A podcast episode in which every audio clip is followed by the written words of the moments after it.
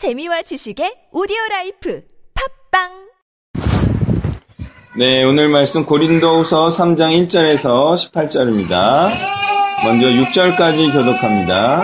우리가 다시 자천하기를 시작하겠느냐? 우리가 어찌 어떤 사람처럼 추천서를 너희에게 부치거나 혹은 너희에게 받거나 할 필요가 있느냐? 너희는 우리의 편지라 우리의 마음에 썼고 뭇 사람이 알고 있는 바라 너희는 우리로 말미암아 나타낸 그리스도의 편지니 이는 먹으로 쓴 것이 아니요 오직 살아계신 하나님의 영으로 쓴 것이며 또 돌판에 쓴 것이 아니요 오직 육의 마음판에 쓴 것이라. 우리가 그리스도로 말미암아 하나님을 향하여 이같은 확신이 있으니 우리가 무엇이든지 무슨 일에든지 우리에게서 난 것 같이 스스로 만족할 것이 아니니 그리스도의 만족은 오직 하나님으로부터 나느니라. 그가 또한 우리를 율법 조문으로 하지 아니하고 오직 영으로 함이니 율법 조문은 죽이는 것이요 영은 살리는 것입니다. 아멘. 자, 이제 2장 14절부터 이제 바울은 논의의 초점을 어, 떤 하나에 예, 이동하고 있어요. 예, 그래서 이런 얘기를 먼저 꺼냈습니다. 자신들이 그리스도를 알게 하는 냄새다. 또 그리스도의 향기다. 이렇게 말했어요. 그리고 나서 자신들은 복음을 전하는 자들이되 더러운 이득을 위해서가 아닌 하나님을 기쁘시게 하려는 순전한 마음으로 전하는 자들이다. 이렇게 말했습니다. 그리고 나서 오늘 1절이 나온 것인데요. 1절에서는 이제 추천서 얘기를 시작합니다. 예, 이 같은 지금 향기를 말했고 지금 편지를 언급하는 이유는 5절에 잘 드러나듯이 자격에 대한 얘기입니다.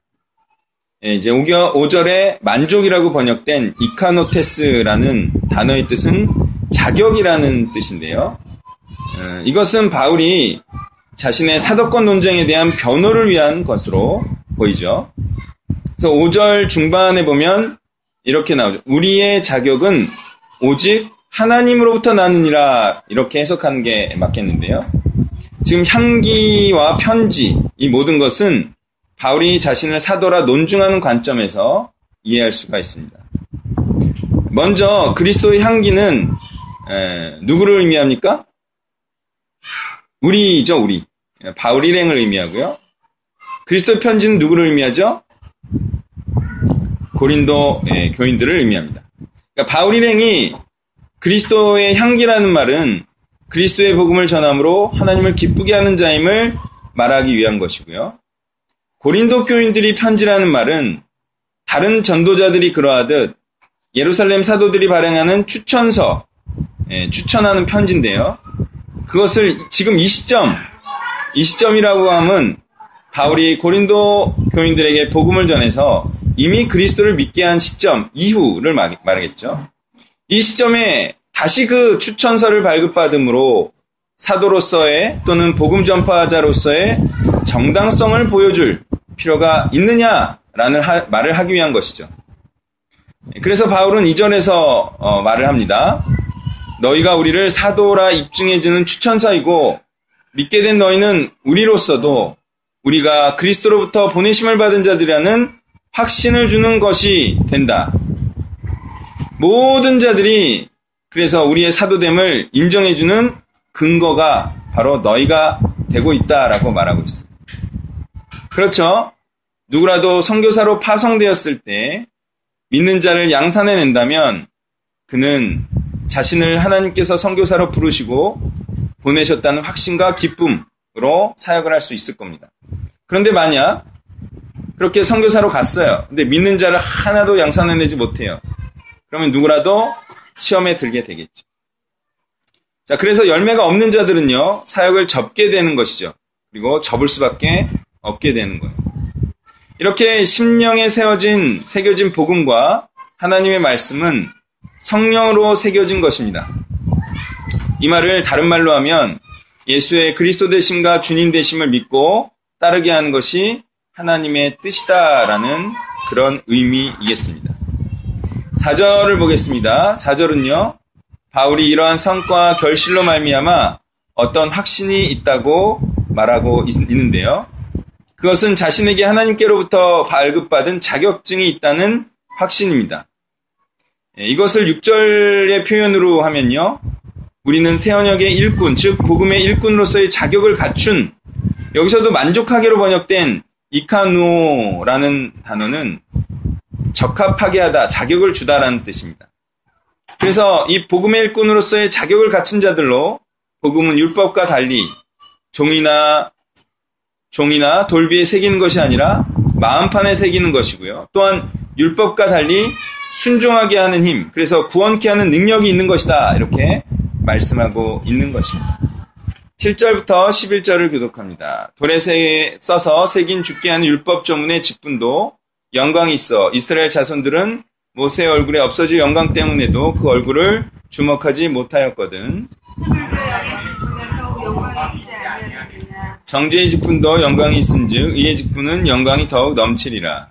영광되었던 것이 더 큰 영광으로 말미암아 이에 영광될 것이 없으나 없어질 것도 영광으로 말미암았은즉 길이 있을 것은 더욱 영광 가운데 있느니라. 아멘. 자 여기서부터는요 율법과 복음의 차이를 언급한 김에 이제 복음의 영어성과 그 더 큰 영광에 대해서 말하고 있다고 보겠습니다. 예, 이것은 바울 서신의 어떻게 보면 최종 목표이죠. 예, 바울은 이제 사도의 변증을 목표로 하지 않습니다. 그냥 복음의 우월성, 복음의 탁월성, 율법보다도 예, 하나님의 궁극적인 뜻임을 그렇게 말하는 것이 오히려 바울 서신의 목적이죠. 또한 이것이 모든 성경의 의도라고 보면 되겠습니다.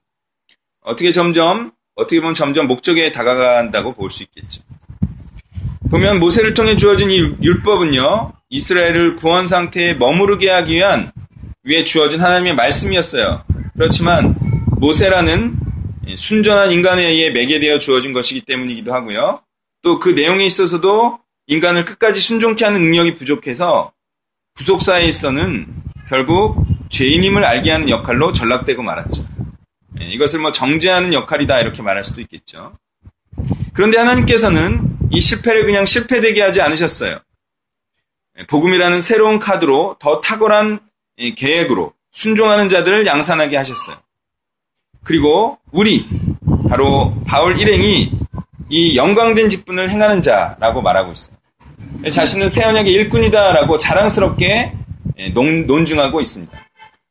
이때 바울은요 모세가 그 얼굴에서 나는 빛을 수건으로 감춘 것을 그 영광을 모세가 아닌 하나님께 돌리려는 것이라 말하면서요. 없어질 율법을 위해 일한 자에게 주어진 영광된 모습도 그러하였거든. 영원한 복음을 위해 일하는 자들에게 주어질 영광된 모습은 얼마나 영광될 것이고 영광된 것이겠느냐 이런 말을 함으로써 복음 전한 자로서의 자랑스러움을 설명하고 있습니다. 12절부터 18절을 교독합니다. 우리가 이같이, 이 같은 소망이 있으므로 담대히 말하노니 장차 없으실 것을 결국을 주목하지 못하게 하고 수건을 그 얼굴에 스토 같이 하니라. 그러나 그들의 마음이 완고하여 오늘까지도 구약을 읽을 때 그 수건이 벗겨지지 아니하고 있으니 그 수건은 그리스도 안에서 없어질 것이라. 오늘까지 모세글을 읽을 때 수건이 마음을 덮었다. 그러나 언제까지 주께로 돌아가면 그 수건이 벗겨지리라. 주는 영이시니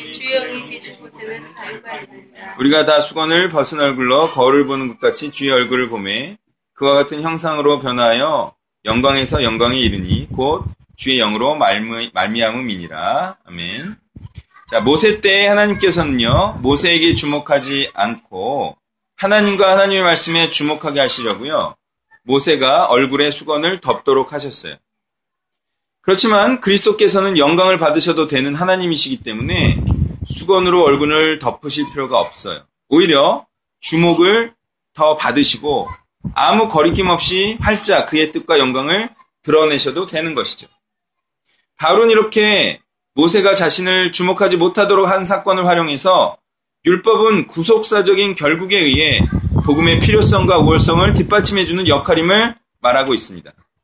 문제는 이 같은 하나님의 궁극적 뜻과 계획을 알지 못하는 유대인들에 의해 아직 수건이 쓰여 수건을 쓰고 다니며 율법을 행하는 것이 하나님의 뜻이라 믿는 자들과 주장하는 자들이 아직도 많다 말하고 있는 것이죠.